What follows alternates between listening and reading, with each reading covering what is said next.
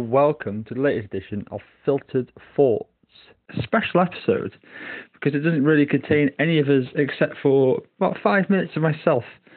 So I'm Josh Williams, and I was part of a panel discussion held by Old Bank Noma.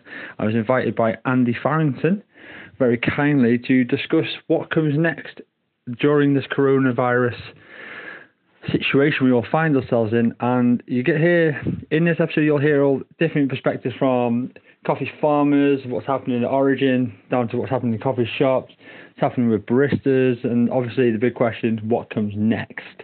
Um, so yeah. Enjoy this. Again, thank you, Old Bank Noma in Manchester and Andy Farrington. Thank you. Enjoy. Well, to everyone, we can't, so just to explain, we can't see anyone else, but hello and welcome and good morning. Um, this is a What Comes Next talk. So we're going to be discussing sort of the future of the coffee industry and see if we can sort of answer a few questions or at least come up with a few ideas and discuss. I think the idea being that it's been a bit of a weird time for everybody. I think there's a lot of things that we're all quite scared of and we're all thinking about what we're going to be going back to when we can go back. Um, and I think it's better to discuss that and to kind of talk about it. So that's why we wanted to get everyone together. So thank you for joining us. I'll get the panel to introduce themselves. Um, just before I do that, I should say, so we're going to be doing a Q&A afterwards. Um, so I'm going to ask a few questions first to the panel, have a little discussion, and then we'll open up to a Q&A. So if you want to, if you have any questions that come up during, or if you've got any questions that you want to ask already, if you want to pop them in the chat function, uh, we'll go through that and we'll um, pull those up afterwards um, for the Q and A later on. Um, but yeah, so I'll hand over to you guys. Do you want to? Um, how do you line up on in the screen? Are we all in the same? So I've got Hannah to my right, and then are we all different? All different. Okay, I'll I'll say your name, and then if you want to introduce yourself, then because otherwise we'll all talk over each other. so do you want to go first, uh, Hannah? Yeah, sure. Hi, I'm uh, Hannah Davis. I'm based in Manchester. I work for the SCA normally. I'm an event manager for them, but I'm on furlough at the moment.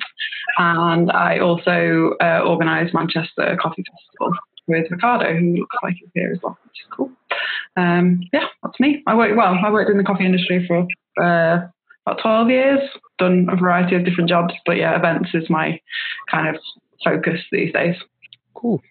Uh, Matt?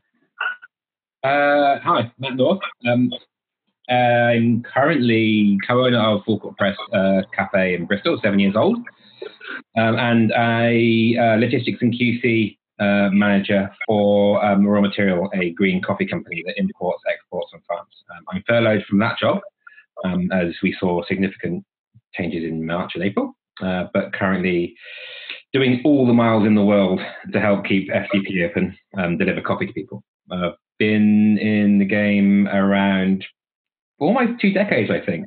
I think I started in like 2000 um, at, at, Nero. So, yeah, been a while. Cool, thanks, Matt. Uh, Laura? Um, good morning, everybody. Um, I'm Laura Chamberlain. I work for Oatly in the north of the UK. I'm based in Manchester. Uh, I've been with Oatly almost two years now, uh, which has flown by. Uh, prior to this, I've spent about eight years in coffee and hospitality. So, yeah, that's me. Cool. Uh, Frida? Uh, hello, I'm Frida again from Origin Coffee Roasters. Um, I'm the head of coffee for the for the business, and I'm currently on furlough as well. Uh, what else? I've been in coffee for almost seven years. Been doing barista, working in a roastery, QC job, and now I'm the buyer for Origin Coffee. Nice one. And Ollie. Hey, I'm uh, Ollie. I'm uh, also work for Origin. I work in wholesale support for our customers in the north, and I know quite a lot of people on here, both from a friend and from a business point of view, which is great to see. Um, and I've been working coffee similarly for about eight, nine years. Thanks, man. Um, and Manny? I'm Manny. Um, I have a company called 1% Microlot Coffees, and um, I work with Manchester Coffee Archive and also manage a cafe for uh, Takk in Manchester. I've been working in coffee for like 10 years, 11 years, something like that. Um, and yeah, I'm on furlough from work, and yeah, just uh, And you just had twins. and we've just had twins. uh, and Josh? Hi, I'm Josh. I work at Blanchflower, a restaurant bakery in Altrincham. Worked there for about two years on off. Um, I also run a podcast called Filtered Thoughts, where we just get people on, discuss things that are happening in coffee. And I've worked in coffee for seven years, I think, eight maybe. Nice. Thanks, man. Lots of experience. Nice, nice to have you all with us. Thank you for taking your time. I know I've already said to you guys, but really appreciate it.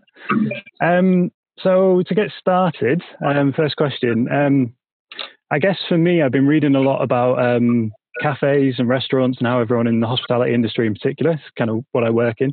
So I've been reading a lot about that. But I know a lot of people have been asking me as well personally what we're seeing happening in origin and producing countries. And I just wondered if anyone had a bit more information about that, if we're seeing how it's playing out there, or if we've got any predictions about how it might play out in the future. But I guess we'll come to you first, Matt, if you don't mind. That's Uh, fine. Yeah. Everyone can jump in on that. This feels like a question that um, Frida and I will have the most um, insight into. Yeah. Um, it's probably going to be at least two or three parts. So, most importantly, what's going to what's happening now, um, and then when you look at uh, the impacts that we expect to see in the future. But also the third part about that is the systems, so the shipping, um, which plays into everything. Um, the easiest part of everything is probably actually the shipping. So global logistics is um, a kind of a crazy system. So we we we order something from Amazon, it comes to our door, and we expect weirdly that it leaves Amazon and goes straight to our door. If you ever look at the tracking for a lot of stuff, you can order something from say like in Manchester, it's in a warehouse in Manchester, but it has to go to like Crewe to then to go to sort of like um, Birmingham to then come back to Manchester because of the way routes work. So things follow set routes. It's the same in international shipping. So the boats they follow set routes, and you buy the container space on the ship on the sailing. That's how it works. These sailings have rates. What they've done as demand dropped around Chinese New Year, and then continued with coronavirus, is they've had what they call blank sailings. So they literally just took the boat that was due to depart and went, no thanks, and moved out. So suddenly you've got somewhere around 20 to 24% less capacity in the system to ship containers. And that what that's done is it's kept the rates low. So we've immediately seen our coffee prices and our product prices not shoot up because the shipping prices stayed the same. The issue for that will become what happens when the demand comes back. Because the moment, the moment demand is low, so supply of containers is low. Um, so we'll, that remains to be seen how that happens. But because they're they are in a situation where they can bring ships back in, the current feeling is that there won't be significant delays, or not significantly more than we're used to at this time. So we're seeing slight delays out of Central America, slight delays out of um, um, ports like um, in Tanzania and Dar es Salaam, but nothing out of the ordinary for this sort of period of time because the shipping companies have reacted fairly well and, fa- and fairly quickly. Is I was going to say, is there any effect with harvest then in particular? So harvest is going to be an interesting one. So we've spoken to uh, our um, all of our uh, farmers and our partners in different countries working. In every country we work in, the harvest is still happening. There is a reduction in labour force generally, um, because a lot of countries will hire uh, out, outside labour, but without. Let's say, in uh, a good example of this being uh, Colombia. In Colombia, you see a lot of transient labour that might come up from further in, South, in South America or further north in, in Central America to come in to work there. That can't happen, so the workforce is diminished. They've also put, for a long period of time, I think it ended maybe end of April, there was a ban on movement between basically cities and the rural areas. And this was just to try and protect the rural areas where there is literally no infrastructure. But they're still harvesting. They're harvesting.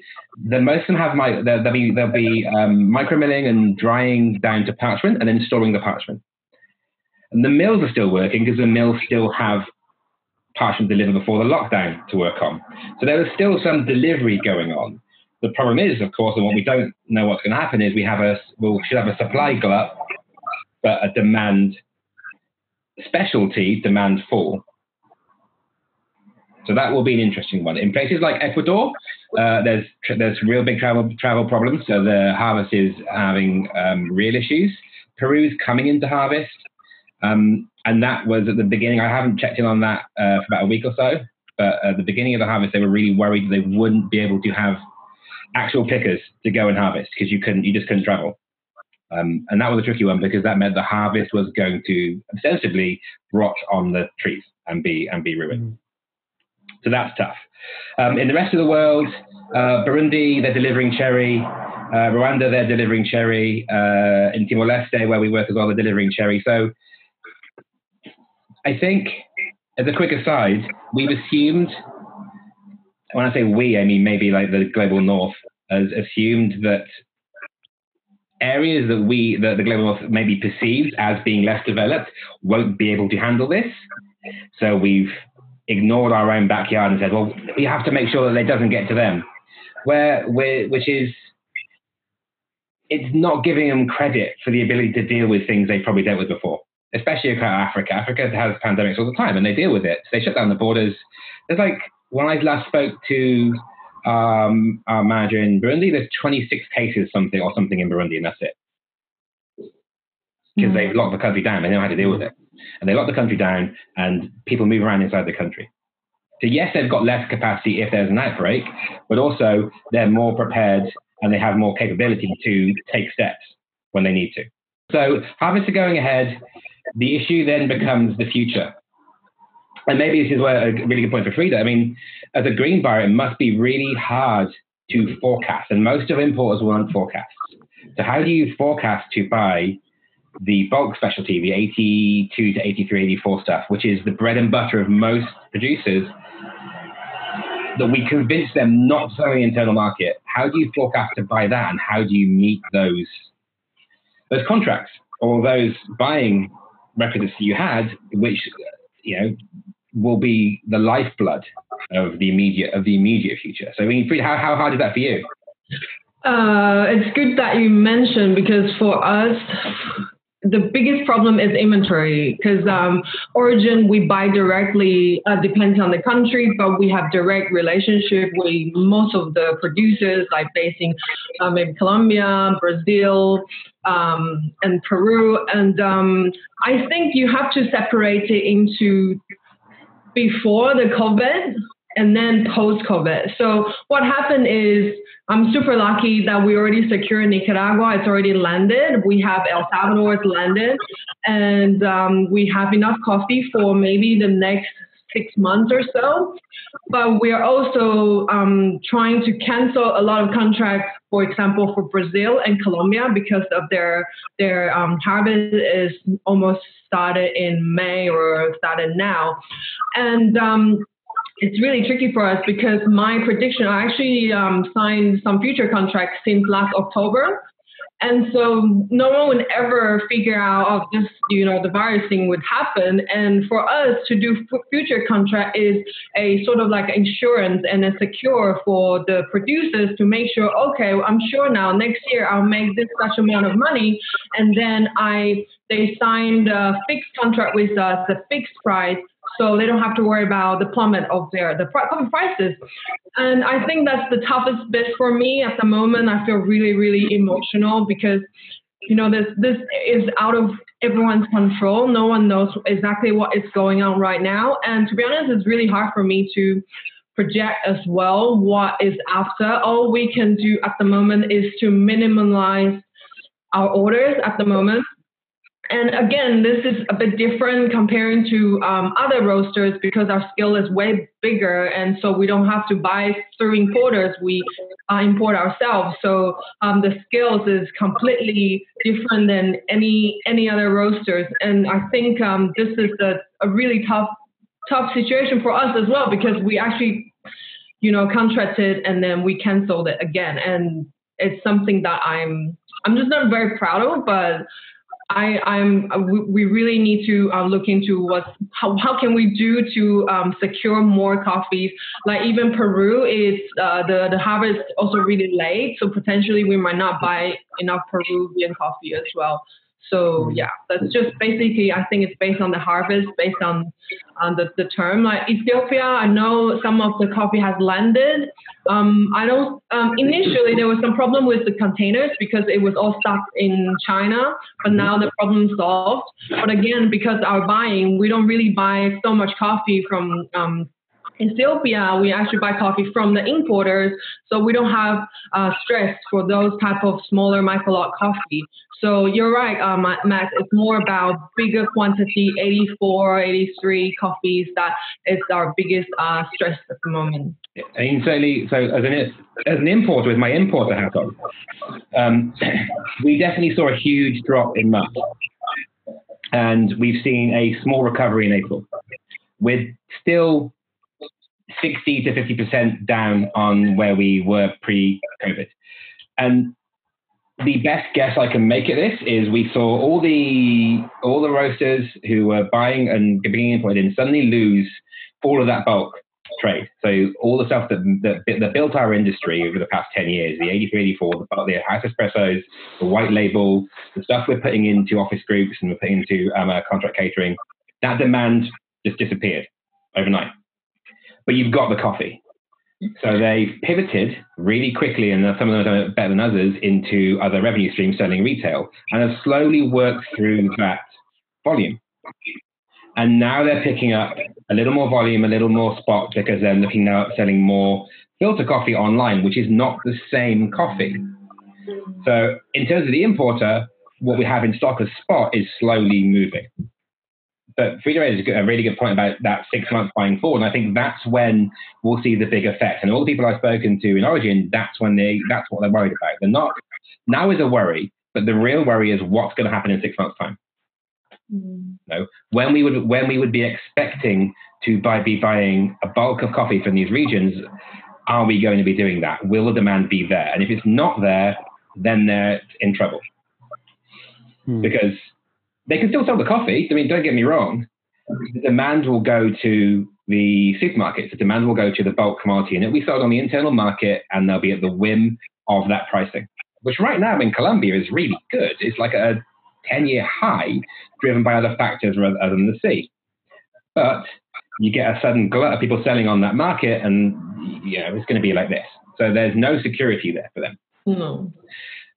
Playing on to that for the next harvest, if they're not guaranteed that the demand especially will be there, what is the benefit to them to put the extra work in for the supposed specialty bump and the specialty premium? You know, mm. if they can have they either gather coffee or they sell it on the internal market.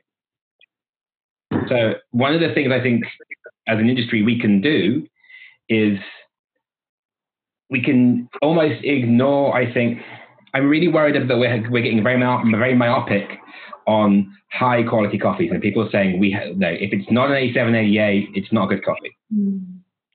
You know, the lifeblood of what people produce is 80 to 84. That's what pays their, that's what pays their bills. That's what keeps them at the poverty line in some places. So we need to, I think, change our focus as cafes, as roasters, as importers, are we trying to do it.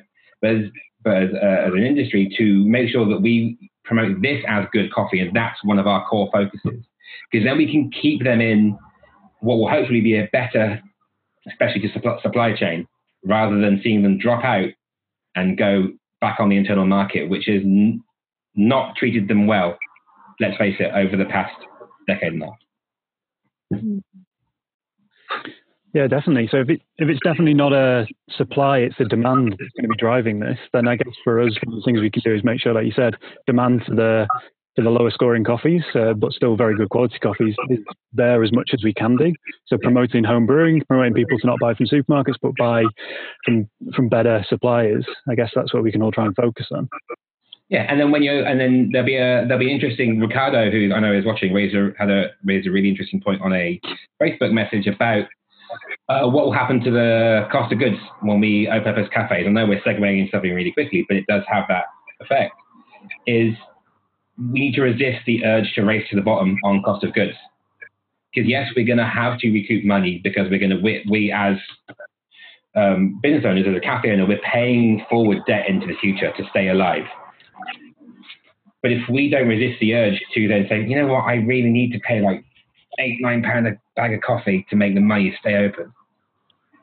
Know, how much green, how much is that green costing and how much is that going down the line? We need to resist the urge to do that and be more willing to pay to charge charge what the coffee is worth and pay what it's worth. Um, that's what I think what we can do to help try and keep producers into this what hopefully will be a better specialty buying system and be willing to do it. Yeah, I think for me the biggest like um, the emotional crisis was I have we have committed so much coffee and suddenly I just maybe cancel half of it. And the reason we, we just it, it just made me feel really upset that we're so proud of we're a you know really specialty coffee we pay extra money for uh, you know above the C market prices but then suddenly this happened and no one can do anything about it and then of course like there's it's out of everyone's control the producers control the outcome controls but like how can we do it better? Like we don't have even more buying power compared to you know commercial coffee. They can still probably buy a future. They don't really mind the coffee is um, um, a bit lower lower grades or whatsoever. But we have within a certain limit to buy more coffee. You know we we we that we have the quality um, limits and like this is the question I've been asking almost every day because you just you just have no no you have no solution at the moment. At least at the moment right now. But yeah, you're right. The I think the system needs to maybe re-innovate it a little bit, or I don't know. It's a, just a question out there. That's from yeah. In, as a as I guess maybe before we move on to other parts of the questions, Andy, like this is all leading to one point about it's this the specialty system has, has been shown to be fragile yeah. I mean, it's been shown to be fragile anyway, but it's been shown to be fragile like most things to a world-changing event. I mean, what isn't fragile right now? But it also highlights something that um, I've that I've seen on other things, and I was having a conversation with Nick. Yes, Nick maybe you're from Assembly yesterday, and he's mentioned it a few times. I mean, like we we set the vast majority of what our communication is, especially industry, is green and roasted, and as a, as a cafe, is we pay more for the coffee. That's what specialty is intrinsically. We pay more for the coffee and we make it in a nice cafe. We need to decouple those two things. We need to pay more for the coffee anyway, regardless of whether it's specialty or not. And we need to make sure that our idea of specialty comes down to a proper grading system. So 80 is specialty. So if you can't sell 80 at a good price and pay 80 to 80 a, a, a good price for it, then you're not living up to the words that you're saying. Yeah, I definitely agree with that. 100%. I think I think that that might be something that changes in the industry that could potentially be a good thing and something that we that has been needed to be reevaluated for a while, but this has been forced our hand slightly to do that. Yeah, I mean, what I find super interesting and super um, um, encouraging is there are so many. I'm 43, man. There are so many young, there are so many young baristas and business owners out there who are interested in this and it will be a gener- I feel it'll be a generational change. Hmm. Just just before we move on to cafes, then talking about that in a little bit more detail, I'll bring in some of the other guys as well. Just a quick one: Do you think there's going to be a danger then?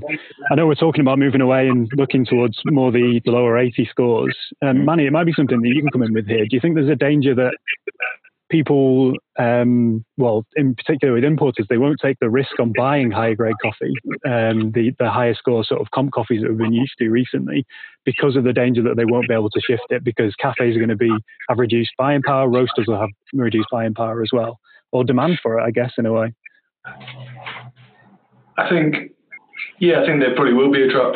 Um, like I say, there seems to be a trend from pretty much everyone that I've heard from uh, of you know people wanting to buy accessible coffee um, from the from the buyer's end, um, as there seems to be a, a, leap in the consumption of coffee from home, especially coffee from home.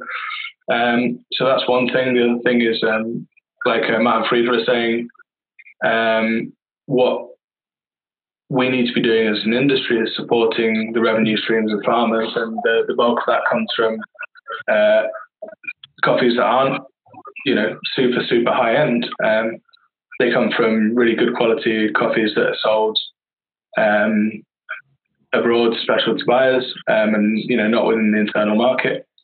Um, so those those two things together, um, coupled with you know a massive drop in demand, probably means that I think you're right. Unfortunately, I think um, we will see a drop in in um, purchasing of um, really really high quality coffees.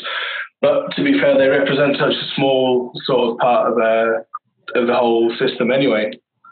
Um, I'm not saying they're not important, but like you know, we've just been highlighting, um, they're only one tiny aspect. Um, they cater to a very very specific market. Um, so, I mean, in some ways, those small lots, I imagine, are are fairly easy to forecast in that you could probably make a few really small lots of really great coffee and find buyers for them um, and maybe reduce the, the percentage of, of, as a producer, reduce the percentage of, uh, of your crop that you uh, allocate to those sort of um, lots. Um, and you know, yeah, I think there will be a reduction, um, but it will be a reduction of a small sort of segment of the market. Does that make sense? Yeah, it does. Yeah. Yeah, totally. I mean, and then one of the interesting things that, to go alongside that is, is that if you think about a lot of what the retail, a lot of the retail that we're selling now, we're selling a lot of interesting retail. So that if we see the specialty retail sector fall away half of what, of what it's gone up, we're setting significantly more home retail, probably double than we were before. Mm-hmm. You know, it's easily gone up two to three times. You know, um, and if that happens, then the market for those interesting microlots is still there, and it will be just it will maybe help pick up some of the shops that don't and roasters that don't want to commit to those expensive coffees. So I think, yeah, I think it'll be a small. I think we'll see a small decrease, but not a massive amount. Cool. All right. Thank you for that, guys. Um, so moving slightly on then towards uh, the cafe side of things, um, based on what's happened in the last couple of days, I'm just wondering if anyone wants to have a have a go, um, clarifying what the current rules actually are for people opening as a takeaway. Good luck. Well, hello everybody. Yeah. um, yeah. I if you want, I looked at this yesterday. Um, we're still supposed to be shut. That's yeah. it. That's it. I mean, that, that's that's the nuts and bones of it. If you look at the government advice that still stands until Wednesday, that was issued in April, takeaway is for food. Cafes and canteens, of which all coffee shops fall under, are supposed to be closed. That's it. Like a takeaway. Hmm? So what's the, the loophole in that then that people? Because they haven't mandated a legal closure. It just said you should be shut. And by saying takeaway, you can say, oh, I do takeaway, but I do a sandwich takeaway as well. Then I can do coffee. Interesting. There's, there's, there's, there's, plenty of loopholes. And in, in realistically, it's a loophole that no one's going to enforce. Okay. So I guess it's just down to your preference and your decision on whether you think it's safe to open and how safe you can be when you're open. And obviously, a lot of things coming down to if you, if you can sustain the business without being open as well. Obviously, there's a lot of problems in that. I was um, looking at a really, really, great cafe up in um, Edinburgh called Lowdown Coffee, and um, they're you know incredible, really great cafe. Um, Paul, the owner, was posting that he's had to reopen on a takeaway only basis because his landlord is giving him zero rate. Um, no, you know, he's still paying rent. And I think it's just him. He's got no staff, and his staff are still furloughed, but he's having to do it because he's got bills to pay. Yeah, that's um, Daryl um, is doing the same thing in Glasgow as well. That's the appalling situation when places are having to open. Um, and I think something I'm certainly taking note of. Uh, I know a lot of my friends and family are, are looking at businesses and how they've behaved during the furlough, uh, during this sort of this, this period of time. Um, you know how they've treated their employees. Um, Matt, I've got to commend you for you know how I've seen staff at SEB talk about how they're being looked after and that you're topping staff uh, staff's wages up by the 20%, which to my knowledge is one of the few businesses doing that.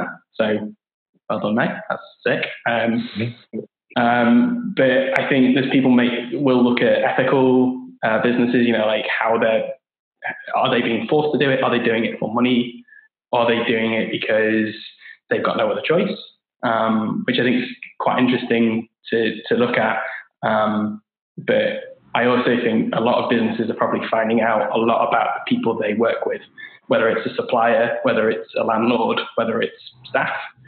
So, um, like me personally, you know, how Origin have, have, looked after us, you know, made sure that all the, the team work furloughed that, and, and nobody is without work and nobody's without a job. Um, you know, we've all been chatting on social media with each other, keeping in touch. Um, but I, have certainly looked at a, a, few businesses and thought, do I want to support that business going forward? You know, how have they behaved? Um, and there's certainly a few more businesses that I want to openly support, and a few that maybe I won't be. Mm. It's like, yeah, it's a good point. It's like you were saying a minute ago. How about the the coffee shops, the the two up in Scotland? How long can they go on for doing this on their own? I mean, they're saying July. Will will money get to a point where they're going to have to just close? Will money run out for them? Well, see, I'm seeing businesses already post things like that. They're just like, we're closed and we're not going to reopen. It's a difficult one, isn't it? Because as much as people, I think when this all started, I think every business owner, I mean, I'm not in this category and correct me if I'm wrong, majority of people have thought, right, well, we'll try our best to top up that 20% to 100 you know, because they want to keep the staff on. They want to, they don't want to lose the team. People work hard over these years to get a good team together, and then the reality sets in after three, four weeks, and then well, the first announcement, for instance, saying it's going to be extended. I think that's when the reality kicked in. People won't be able to top up the wages. They're going to start having to, like Andy mentioned before, is looking into the Deliveroo or other revenues I mean, I know you Matt, have been cycling all ends of Bristol to support your staff, which is great. Yeah, getting the exercise in, I suppose, isn't it? So, I, how long is this going to be sustainable for in terms of? I know it's a very difficult question to answer because we're saying July. When I spoke to Chris DeFerio from Keys to the Shop, he's saying they're looking at September, October in America. So what are we looking at realistically here? Yeah, well, I guess that's it, isn't it? We we definitely have have no answers to that, unfortunately. Like in terms of of, of playing yeah, it out. I mean, because it, it, can go it can go either way. I was thinking yesterday, just if if we do end up with certain places certain places in the country closing back down again, and how's that how's that going to affect business in terms of some cafes being open and others not? If you're spread out across, if you've got multiple locations across different cities, how do you stay open at one and not the other? There's, there's going to be a lot of things that I guess we can't we can't even really think about until until they happen. I, I guess yeah. for, the, for the purposes of this, sorry, Matt, just like the purposes of this, I don't want to get too bogged down into what's going on currently and more trying to look at like what we think it might look like whenever this does come to an end in a couple of weeks, a couple of months, whenever we can start opening again. Yeah. And I'm wondering if for you guys with your experience of um, Matt, I don't know if did you guys set up an online shop to, to Yeah, we did. We um, um, um that first week, so like the 20th of March, we're like, well, sales are going down. Might we should probably help. You know, we're getting we were getting messages saying, can we get some takeaway, some retail off you? And we're like, okay, well, I'll start riding around. So we smashed together a quick Shopify shop and said, look, we'll deliver five days a week anywhere within the boundaries of Bristol. And that started off as being like the first eight postcodes, and now it's like anywhere within Bristol we'll, we'll, we'll ride to to get it to you. Um, and it just took off from there, and it it helped us get rid of um, our stock that we had, and now we're we're buying in, we're supporting small roasteries and buying into interesting stuff in Europe to deliberately for retail. So our retail, we're currently doing 60% of our pre-COVID money. Would you have, would you have done a web store before all this has happened? Will you continue this on? Yes. When we're back in normality? Yeah. Yes because there are a significant, whether you agree with the fear or anxiety or not, there is uh, a, a significant, amount of people who will not want to go out. Mm. They will want to stay ha- for what feels safe for them. So I expect the delivery runs to drop. I expect our retail to drop away by a bit and but still remain higher than it was previously. Um, I mean, we're currently at four times what we were selling a week. Uh, I expect to go to, to half, to go to like to double what we're selling a week. Um, because people will start to come into the shop again a little bit when we can open. So yeah, we'll we'll carry on, um, and I will continue to do all the miles. So do you think that's something then that could be a recommendation for people who are either looking to go back into the shops who haven't done this already, or are looking to open new cafes or something like that? Would you say? For me, I think it has to be a prerequisite now. It's like it's a thing that Any everyone has to anything you've got to do anything you can as a business. And this was the driver for me, and we and like Ollie, when you were saying about people, people having to open to support their staff and to support their um, to keep the business. If I don't if I don't do this to keep the business viable, my staff will have to be um, made redundant and they'll go onto the employment line. Simple as that. Mm. So I do this to keep them in a job. The other side of that is that I'm I'm I feel I feel good about being able to keep people in coffee. So they're so buying coffee basically. So like I'm providing a service for them by delivering coffee to their door when they don't want to leave the house. That's good. They feel likewise feel good about supporting us as a cafe that they know and like. They could get this coffee cheaper elsewhere. Hundred percent. Mhm. So if you have the brand and you have uh, a cafe that has a loyal customer base, they will buy from you. I was just about to use that exact phrase, like brand loyalty is is massive. Um, I had a friend a few years ago who used to work for Selfridges, and um, she said, you know, people would come to Selfridges for the yellow bag because they wanted to be part of that brand, um, Yeah. regardless of the price. You know, um, you go you can walk a street further down, pick it up from the place that sells it, but you wouldn't get the yellow bag. So I think um, a lot of like marketing advice would probably be quite useful for a lot of cafes right now, like how to position themselves. Do they want to come across as the um, like Josh was saying, like the family business? Um, I know, as you mentioned, Phil and Claire at um, Lunch Row, I mean, they gave me my first opportunity in specialty coffee. They will uh, always have like a place for me in my journey, and so I would always support what they do. Um, and I think a lot of the businesses that I'm seeing that are reopening, or they're doing takeaway, or they're doing whatever, a lot of them are actually doing quite well with it because of the brand loyalty. Um, you know, the, the, often the quality is very good because they were good at what they did before they started. Um, and there's, uh, you know, I, I, I try to share a lot of things between my friends. There's a, there's a place in LA called Sqirl, and um, the stuff they've done is incredible. Like, there's some really interesting stuff, and they're trying to like go.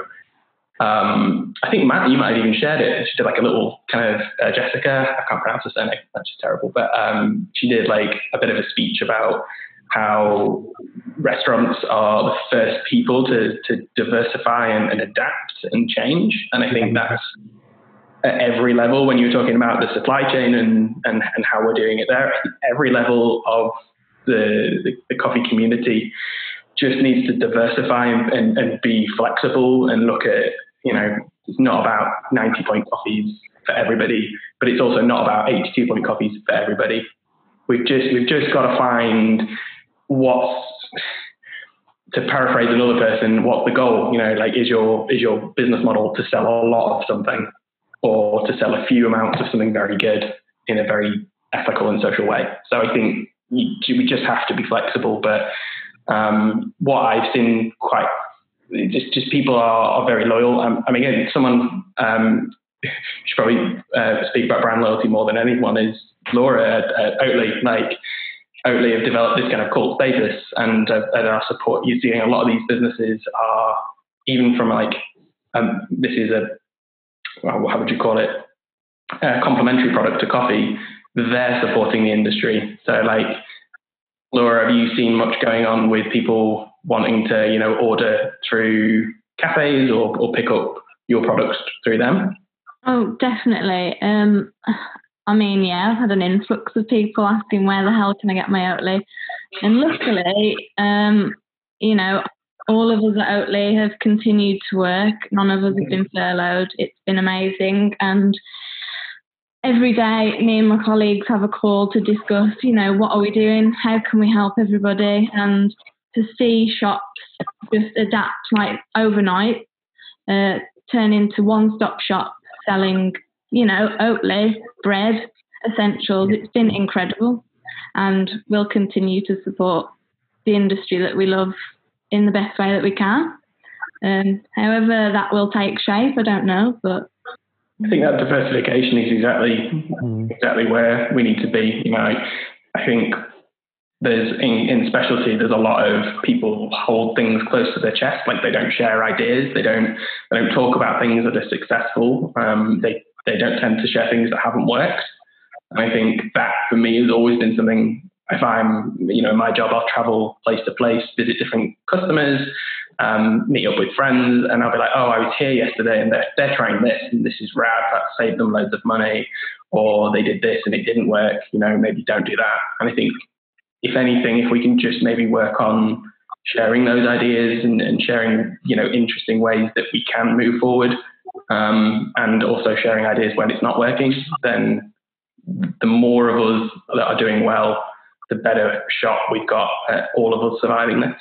Mm. Can I can I talk a little bit, even though I don't really um, focus on cafe, but hmm. um, I personally feel at the moment is really crucial because now everything is on hold, but it's actually there's a little change, but not a drastic change. But I personally feel after the lockdown, there will be a super big change in terms of um, the market will definitely shape, which is mean potentially some smaller cafes might just disappear. Um, some bigger brands will continually getting bigger, or maybe they'll disappear because based on their cash influence or uh, in cash flow or whatever. And uh, potentially, I feel I personally feel the market will keep growing, but I feel the cafes and suppliers might potentially shrink for a little bit, a little bit, and potentially I'm just looking forward because I've been thinking about what's going to happen, what's going to happen, and this that like just all happened in my head for the past few weeks, and potentially job would be less and less, and then I think that's something that we need to really, really address and focus on right now because um, they they will be a big change. But just you know I'm just putting it out there because I feel uh, we need to really be prepared with what potentially might happen. And you don't have to you know prepare 100%, but just be aware of oh okay we have to be alert with what's coming next. Yeah definitely. I think I think thinking things will go back to the way they were is is going to be the danger. You're just waiting for a period of time we can go back and then expect things to be the same, because they definitely won't be. I think it will be. It's going to be a difficult transition. But I think one of the things that's been really interesting for me has been noticing um, uh, like collaborations between delivery services and things like that. I was on a call with the guys from Cloudwater, who are a Manchester-based brewery. They've been delivering with local restaurants uh, for free, or I think they've been taking maybe five percent, and they've been delivering with their beer deliveries, like food that the restaurants have been preparing and doing other things. And I think having that collaboration across all of hospitality is something that's going to be really key as well um, bringing in loads of different groups. Because in speciality, we do obviously collaborate quite a lot, but I think it's going to be something that we see an increased demand for, and especially with restaurants remaining closed probably for longer than cafes will do, I imagine. So um, I think it's going to be interesting to see how that develops in the future. Yeah, we're sort of basically. Oh, go on, sorry. Uh, do you want to go first, Josh, and then we'll go to Manny? Yeah, you said about the restaurants taking longer to reopen, um, we're well, well, we're kind of hoping that in the, the next announcement in July, well, if we are opening in July or hopefully beforehand, that it's going to be within social distancing. So we're going to have to remove half our covers in the restaurant anyway, we, we think.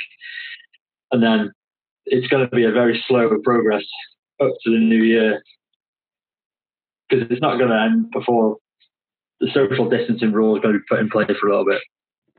Manny, did you have anything to add to that? Sorry. Um, no, I think um, basically what what we're going to see is that there is a paradigm shift in how how customers interact with our coffee businesses, um, and that'll depend on on each business. Um, basically, the ones that will flourish and will succeed are the ones that will find ways of adapting to to that situation. And you know, like we said, um, collaboration and stuff like that, and just finding finding new avenues, finding new revenue streams, finding new um, focuses, um, changing our offerings, um, changing our you know approaches to service. Um, you know, like Matt's doing, having having online revenue, um, and just basically everyone needs to find ways that their business will adapt and that their business will continue to flourish. Um, and I think, you know, if you're, yeah, it, it things need to change. Um, like say, if if we just continue to to expect the same sort of patterns of behaviour from from customers and the same sort of demand and the same, um, we continue to do the same thing. Um, I think businesses that do that will will be a massive disadvantage and will be at risk essentially. Um, and like I say, the ones that flourish will be will be the ones that find you know new supply chains, new ways of interacting with with their the, you know with their communities essentially, um, and and being able to offer um, yeah a lot of flexibility. I think. Yeah, definitely agree with that. Um, I'm just conscious of time. I was going to ask one more question around cafes, but I think I'm just going to move swiftly on if everyone doesn't mind. Just to probably something for you, Hannah, to pick up on. Um, I noticed that SCA did the Expo uh, weekend. Um, I don't know if any any of you guys joined on that. Um, from from everything I've read around it, it seems to be a really big success with a lot of people. I think uh, most of their things were sold out on the, on the panel thing. Um, I'm just wondering if you think that's something we can look into in the future, whether you think that's something that will be adapted even when we can go back to meeting in groups, because that it makes it so much more accessible for people. It means that people don't have to fly to Portland, for example, in this case, but I know in the UK it's quite a long way to go a lot of the times. And for people who can't afford the tickets, because uh, mm-hmm. it's reduced prices, obviously, just wondering what your thoughts on that really. Yeah, I mean, events like the rest of the industry has kind of demonstrated how like creative and innovative we can be in the coffee industry. And like almost immediately, as soon as we started to see these challenges with the um, virus, people were putting events online, and people. I mean, we had to react quickly, especially with these larger events like Expo and World of Coffee, um, because of the kind of financial impact of that. So yeah, it's been great to see that. And I think there are loads of positives to having these events online, like you say, um, it's more accessible price wise. Um, also, kind of like for people with mobility issues or you know any issues in actually physically attending an event, it does make it much more accessible. And as an event organizer as well, it makes it um, it sort of broadens your audience range. You know, you get a much more like a better opportunity to reach a more diverse audience. I think is like another huge positive, which could help us sort of keep these on, events online into the future. And then, of course, like the carbon footprint of flying to an event, but also putting on events. They have like a massive carbon footprint. There's just so much waste in the event industry. It's something that I really struggle with as an event organizer. Um, but of course, there's like so many things that you miss out on when you're not physically at an event. Like one of the things that you just that well after having put on a lot of events we always do a little feedback survey at the end and like one of the things that people always say they get from the event above kind of like learning and content and professional development is like the networking opportunities and the friends that you make at those events. And that's something that um, you probably can replicate a little bit online but not really. Um, you know, not if you're going to spend four days at like, you know, a kind of conference style event with the same group of people, those friendships and um, the opportunities that you get, you just I don't think you'll be able to get online. So that's something big that you would miss out on if we continue to see everything online. So I think we will see events online um, because we've learned a lot already in just a short period um, about how to do it, and and we'll, we'll you know we'll still be doing that over the summer, and we're going to get a lot better at doing events online. So I think they will continue, but I think that in the future I, well, I would definitely like to see, you know, us coming back to doing kind of uh, events together. And also, one thing that we cannot do online is competition, and competition is such a huge part of our industry, um, and it's a big part of coffee events as well. Um, if we can't do that, then um, well, that would be just a real shame. So yeah. I think that is something that will bring a, you know in-person events back. Um, is is competition, um, and it might not be for another year yet, but um, definitely something that we need as an industry. You know, it's something that drives our industry along, and um, yeah, just keeps it getting better and better. So yeah, yeah. I mean, I don't know. Matt might have something to say on that with him, his connection to uh, the competitions in the UK. Um, Hundred percent on the competitions, When I was in Denmark judging their um, uh, Brewers Cup when they got their first two or three cases, and you could already see everyone kind of going, "What does this mean? Can we go home?" Yeah, and then we had I was due to judge in Germany, and Germany got cancelled. Mm. Um, and the people I've met through that have been business connections and friends for life. A lot of so. It, yeah, it's an incredibly important thing. One thing I found from the um, uh, the expo weekend is it's actually like actually really hard to watch time zone wise. Mm. Yeah. Unfortunately, everything fell at um, bedtime. It's better like feed the kids, bath them, and get them get the, get get get them in bed. Um, so I hope as we learn to do this better and anything like this, so recording this and sharing it is going to be great for the people who can't make it now. Exactly. It's the same with all the expo things. I hope that they're a little quicker about getting them online. And then if they do them again, they just, just then schedule replays. So if you miss it at 4 GMT, you can watch it at 12 GMT, or you can watch it at 4 the next morning. You can you schedule a replay so you can catch up quite quickly, which will be super interesting. Yeah, yeah. I mean, I'm pretty sure they will release all of that content. You know, like you say, that's a cool idea to kind of do it within the the next best opportunity of the time zone. Um, yeah, I think one other thing I was just thinking that we miss out on and uh, physical events as well is um, for the SCA or any organisation that's putting on events, it's kind of the opportunity for revenue um, to keep you know some of your other business going, um, whether that's through ticket sales or um, sponsorship. Um, you do miss out that, on that a lot for online. I mean, obviously you can get like your podcast sponsored or you know your your webinar sponsored, but it's just I don't think it's quite the same level. And people really expect this kind of content for free. It's hard to kind of charge for something like this, you know, or mm. maybe like a talk. Maybe people will be willing to pay for like you know high level educational content or something like that you know if you were doing a course but um, I think in the majority people expect this kind of online content for free so that's another big kind of downside of it is that you miss out on that revenue stream mm-hmm. yeah yeah, it's interesting. I think um, Barista Hustle did um, the, you could upload your video to pass your uh, exam rather than going to a teacher.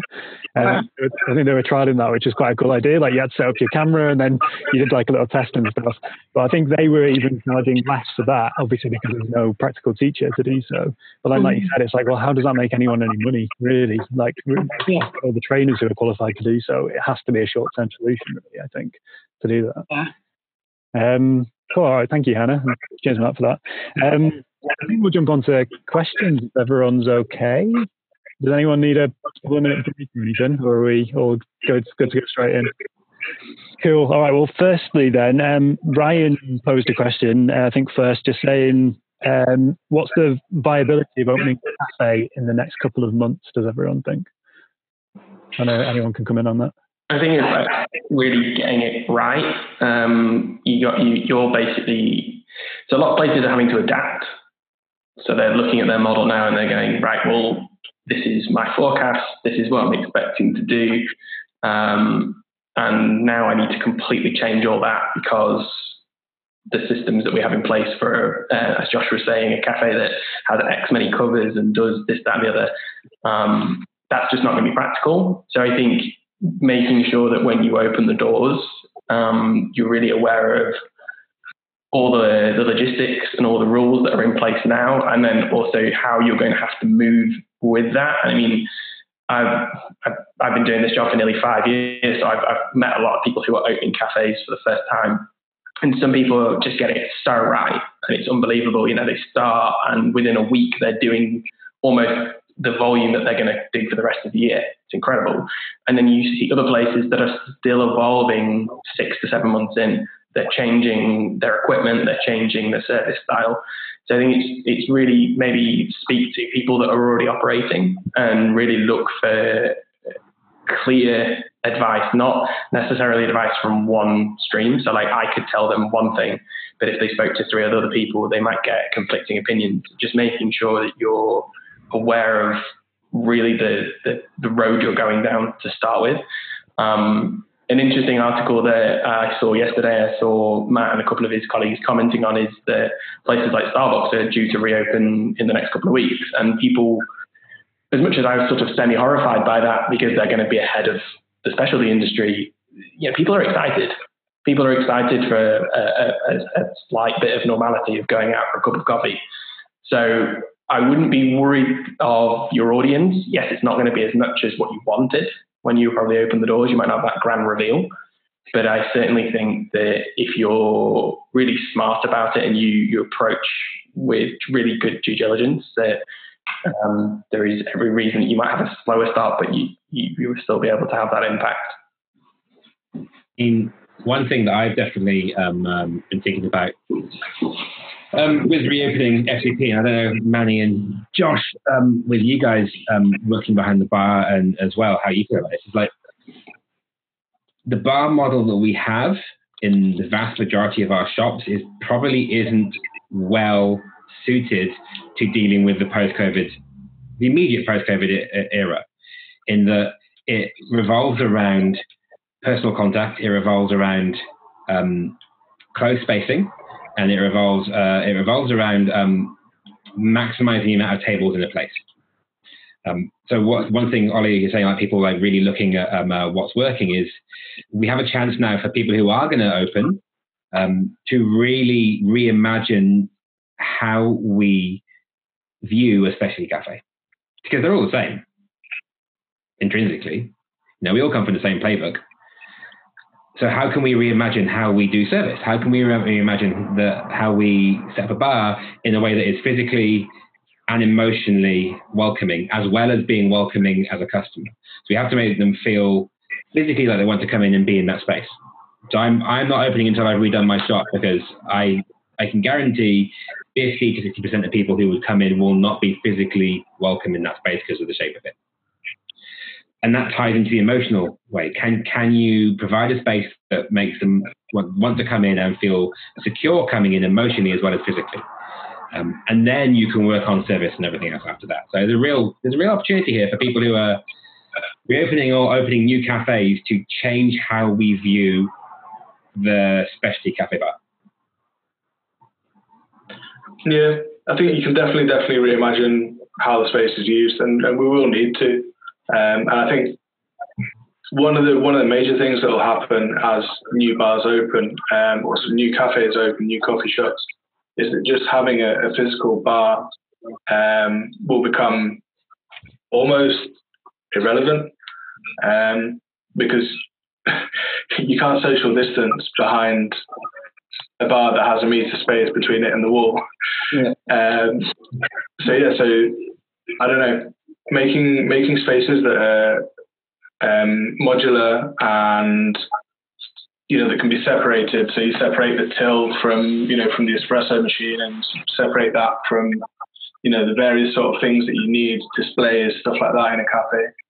Um, and I I've not really thought about it in the context of, of now of uh, social distancing and, and uh, this pandemic and stuff, but definitely, you know, I've had in the back of my mind for a long time that it to make really welcoming spaces, um, it's it could be very very good to um, yeah to work with with modular modular bars essentially that can be dismantled and that can be placed in different different areas within the space um, and sort of you know with each section representing its own uh, functionality. Um, and yeah, I've don't know, sort of thought about having bars that are like um, you know four blocks with a, a cross in between, and you can move around um, in between the blocks or from the outside of the blocks and access all the gear and stuff that is sort of housed on and within them. Um, and yeah, having them you know on wheels and having them modular, that you know you can use them as needed, uh, stuff like that. Um, and I think you're completely right about having to sort of reassess how we how we model the interiors of, of, of coffee spaces essentially um, to accommodate um, our customers, to accommodate our staff, um, everyone who's involved, and unfortunately probably rely less on um, sort of fast turnover of, of tables and stuff like that. Um, mm. You know, I think for a lot of people it will work very well just to have sort of very accommodating spaces. Um, you know, for others it'll be the complete opposite. Um, I suppose it just depends on business, but it's definitely worth reevaluating how we do things in, in terms of that, in terms of the sort of physical experience of, of being in a bar um, or in a, in a cafe, I should say. Yeah. From a like point of reference, when I'm doing, I mean, we're not really supposed to kind of advise on bar layout and things in, in my particular role, but for like an average cafe doing 200, 250 coffees a day, let's say, like not super busy but not quiet. Um, I advise like a meter for service and maybe a little bit of, you know, uh, grab and go stuff, and around a meter to a meter and a half for, um, you know, espresso machine, all your, bit, your bits and pieces and your electronics and what have you. So realistically, you go into certain bars like Manny's a uh, the Takk at Uni Green where you're based. Like I absolutely love the bar layout in there.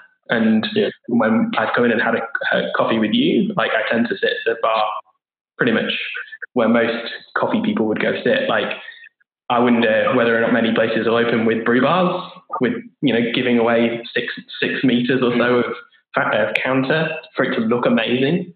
But for that space could be used for diner space now, which is then going to be maybe a bit more spaced out. So I think you're right. Like you might end up seeing much more compact bars, maybe even bars moving into. I've heard some places talk about having wet areas, like in a in a restaurant where they'll kind of have things behind closed doors almost, and it will be almost like a restaurant experience.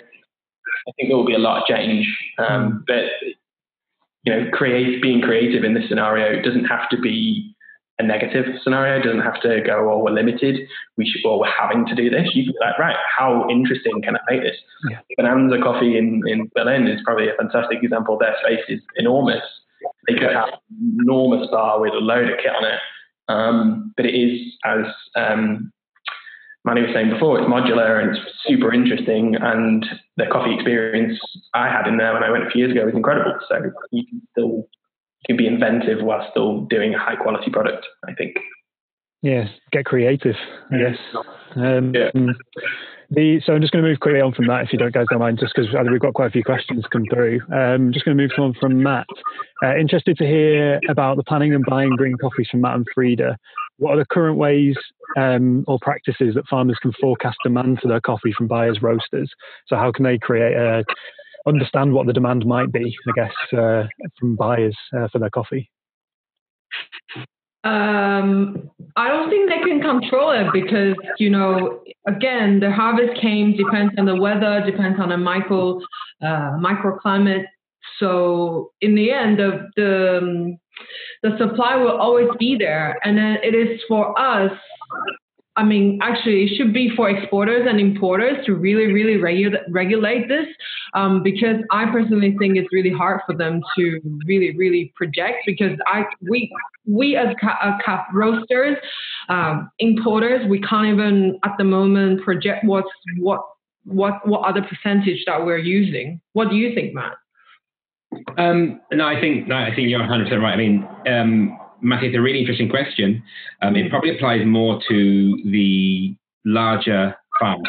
The larger farms who are say, consistently sold out and are able to experiment and do honey lots or do anaerobic lots because they'll do a lot of those lots to order. The general smallholder, say the smallholders in Burundi that we deal with, the smallholders in um, El Carmen in Colombia, um, they're just growing what they can to survive. So they their worry is will we still buy from them because they're worried because they want us to buy as much as we possibly can, not like how much because they're going to grow what they can grow because they're they're trying to survive and grow subsistence. So they're not they're not forecasting the, the, the general, and that's the that's a lot of the production is going to be these small smallholders. The bigger thinkers, the bigger presenters, these guys, yeah, they'll be they'll probably have some kind of system for doing it. I don't know what it is because I don't deal with them too much, but I'd imagine um, they'll be they'll be having a lot of conversations with the people who have already lined up to buy for the next year. But I know of um, a farmer in Chiapas in Mexico. Every year it's sold. Like you literally you, you can't buy anything. You only buy something off him if if something if somebody drops out. So I imagine he's been having conversations with his contracted buyers for the next year to see whether the demand is still there. I think eventually it's yeah the question should be how much coffee specialty coffee would take and then how much coffee will uh, ship it to commercial instead of uh, specialty coffee and I think the percentage will, will be really really big and yeah they will definitely um, have some losses for for having selling a bigger margin from specialty coffee. Can I throw a weird sub question in there that is probably good for Matt and Frida, but I'm sure you both follow or are aware of George Howell in, in the States and how they, they've been, I can't remember how long it's been, like four or five years, they've been freezing green coffee. Like um, anything? Yeah, quite a long time now, right? Um, but they've been doing vintages and really, really championing that idea, which is something I think is really cool, super interesting. And I think from a consumer point of view, something we never talk about in coffee because of uh, you know aging and, and actually being a negative point of view. But one thing I thought of from and, and, like I'm in the complete wrong position to have an, an impact on is whether or not this is a, an argument for that situation where if we had the right facilities to still be purchasing even 50% of what we were supposed to be buying and creating these vintage solutions or being able to hold green coffee in good condition for longer. Um, I think we will have problem further, but just whether or not it's an opportunity to celebrate those ideas in the future. I don't know if that's a, a thing. Mm-hmm. For as a as a coffee buyer, as a um, head of coffee from you know I know, than, I know um, yeah, Ollie.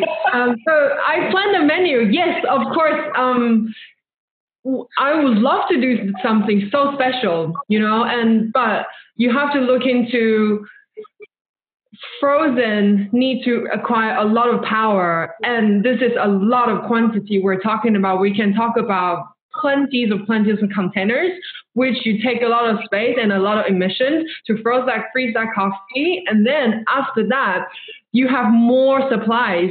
So it, that means you you will have a lot of backlogs in in in the inventory and eventually i think this would only work for amazing geisha from this esteemed um, uh, producers, but I think it will be really, really hard to mass produce, even though, yes, there is um, potential. It sounds really, really uh, ideologic, but again, um, in a massive producing um, production, it's going to be really, really hard to produce. Sure. Yeah, I mean, for two, like, two super quick things on that. Um, a, yeah, we don't have the supply chain exists, but at each end of the supply chain, the facilities aren't there, and it's expensive to do. So the the roasteries don't have the facilities to freeze coffee on site and then use it. Um, and the, most of the importers exporters don't have facilities to freeze coffee before they before they ship it. Refrigerated and frozen shipping exists. That's fine. It's just an extra cost on your shipping. Mm. Um, aside to that, two issues. Um, green coffee um, apparently acts like Dorian Gray when you um, unfreeze it. So you have to like it's fine, it stores it well, but the minute you defrost it, it ages like a. It's mm. untrue. I've heard that from several good sources that you have to use it so fast. Mm-hmm. Um, and it's also quite similar in roasted coffee. So it'll be there's.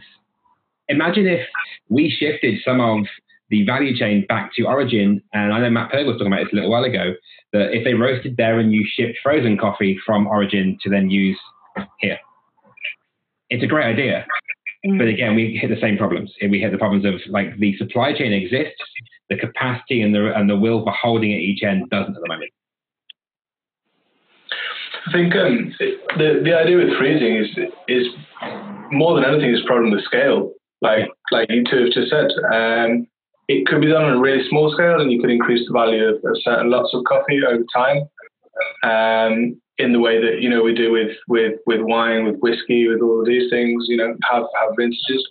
Um, but it is is probably only logistically possible for most people on a on a really small scale uh, when we're talking about you know containers and the sort of global uh, trading in Greek like specialty green coffee. It's just way too much. Mm-hmm. Um, then yeah, it, with with with with small amounts, it's really interesting. Um, I've actually got a small amount of coffee in the freezer that I'm going to release uh, next year, um, and basically it's going to be a, a vintage of, of, a previously released coffee and stuff like that. And I think we will see people start to do it, like Sub Zero Coffee, and um, you know, in think like Melbourne, people like that. Um, you know, what we're sort of exploring with Manchester Coffee Archive sort of ties into that quite nicely. Um, and yeah, I think it would be an option that is available to some people, um, but it'd be incredibly difficult to implement on a on a sort of large scale um, across the industry. Um, and for it to have a, a genuine impact at scale, uh, that's what you need to do. You could have uh, an impact on on individuals, people's businesses, individuals, people's livelihoods. Um, doing that, um, but yeah, there's definitely some some big challenges there mm. to do it at scale. Just going to jump in. I think we've got Jess. We've got time for one more. Yeah, cool. All right, last one then. Um, so uh, Kunsang has got in touch and just said uh, it's basically percentage, larger percentage of people going to be working from home, which is obviously the case now. But I think moving into the future, like you touched on before, Matt, I think we will just see more and more people working from home in general. Um, you're just saying that uh, roasteries already have a safer margin than cafes, and maybe maybe the disparity in that will be pushed a little bit further. I guess my my question added to that. So, do we think that that's something we're going to see? So, we're going to see more and more people working from home. But um, do you think more cafes will start to look at roasting their own coffee as well. If they're using an online e-commerce store, for example, and that seems to be doing re- really well and is keeping them keeping a good percentage of their um, the profits is coming through that revenue. Do you think they will cut out the middleman with the roastery and start looking at ways that they can roast on their own? I think if I had a cafe that was open now, I wouldn't be investing any serious money in anything that could potentially not work very well. Hmm. Like unless you've got that in your in your books and this was always a plan, um, for me, I think you'll see the, the kind of the answer to that question from a margin point of view would be you might see people move away from multi-roasting cafes or multi-roaster cafes where the margin is a little tougher because they're buying smaller volumes from various cafes at uh, various roasters. Um, sorry, not looking at you, Matt. And um, the there is an uh, you know an un, un, sort of spoken rule that if you you are working with one supplier, you may get preferential prices on stuff depending on the volume you purchase. And I think you may just see more more cafes looking more at their bank balance and going, okay, what? Yes, we'd love to work with X or Y, but the reality is, if we work with this place, we can achieve a better price per per bag, per kilo, um, per cup so rather than taking on, you know, 20, 30, 40,000 pound of investment of roastery equipment and, and, staff and adding to what is already a very busy market, uh, you're more likely to see people building stronger relationships with potentially even larger companies as well, who've got a little bit more uh, wiggle room with pricing or can be a little bit more accessible to them. I agree completely with Ollie. I mean, given where we are now, I don't think any place is going to be able to just get money to start a roastery, they've got to be thinking other ways first. I like like Ollie just said again, you can't. It's too. It's an already broad market. There's quite a lot of roasters out there already.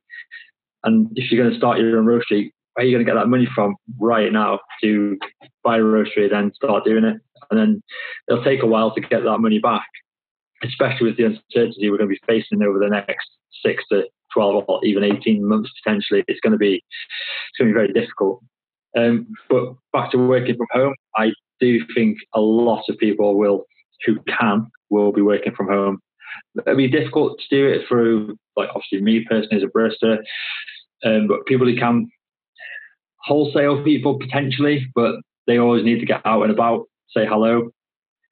So it's it's difficult. But other businesses who can work from home, I mean, I know Amazon it's, it's a different scale, but in Seattle they've told all their employees to work who can work from home until at least September the second.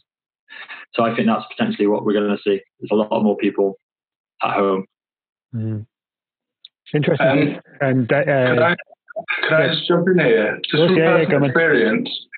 Um, so I, I'm a distributor for a brand of um, uh, shop roasters.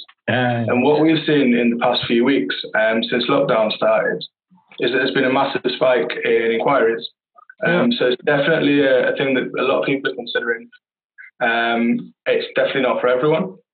Um, you know, it's, it's definitely not for everyone. But I think the people it can work for, it can work really, really well for, um, and sort of strengthen their business long term. Um, and you know, whether or not um, people should do it, there's definitely an increasing interest in it. because I guess yeah, the guys are just talking in the in the chat there. I don't know if you can see about doing slot roasting as well. So you can just rent a, a roaster um, from from a roastery already. Yeah. Do your own sort of maybe half a day roasting for your house um, espresso or something like that. Yeah. That's also maybe something that people might. So that's that's also a facility that I offer, and we've also seen increased numbers of inquiries about that. Interesting. Yeah. So people are essentially looking at, at, at slightly different ways of working, Mm. um, and yeah, and there's some, there's some of them. Um, and yeah, anything that anything that uh, increases flexibility for a lot of people. Yeah. I think it's gonna Diversifying, like we key. were talking about. Yeah, flexibility, diversification, um, and sort of consolidating, uh, you know, their own brand and their own their own product, um, and yeah, their own approach to that product is is going to be key for a lot of people. Um, but yeah, it's, it's interesting that those two things um, have actually seen a, a considerable spike, considerable spike in you know the last five weeks. Nice one. All right. Well, thank you guys. I think that's probably it for questions. But thank you for everyone for, for tuning in, and thank you, you guys, for for being here and giving your time. Really appreciate it. We'll uh, See you all. hopefully we'll be able to meet in person sometime soon Yeah. in the future. Stay safe, everybody. Yeah, sure. Yeah, likewise. Can't wait. Bye. Cheers, everyone. Bye, guys. everyone. Take care. Cheers. Well, guys, I'm hoping you enjoyed that episode. Like I said, we heard a lot of people, and it was very, uh, very insightful, especially from Matt and Frida, who obviously work what at Origin with one with Raw Materials, and Frida being the coffee buyer for Origin Coffee. So to hear their thoughts and that's going on, very interesting. Um, I really hope you enjoyed the episode, and hopefully everyone's staying home, stay safe, and yeah, save the NHS. Well, if you're in England, stay alert. Enjoy, guys. Goodbye.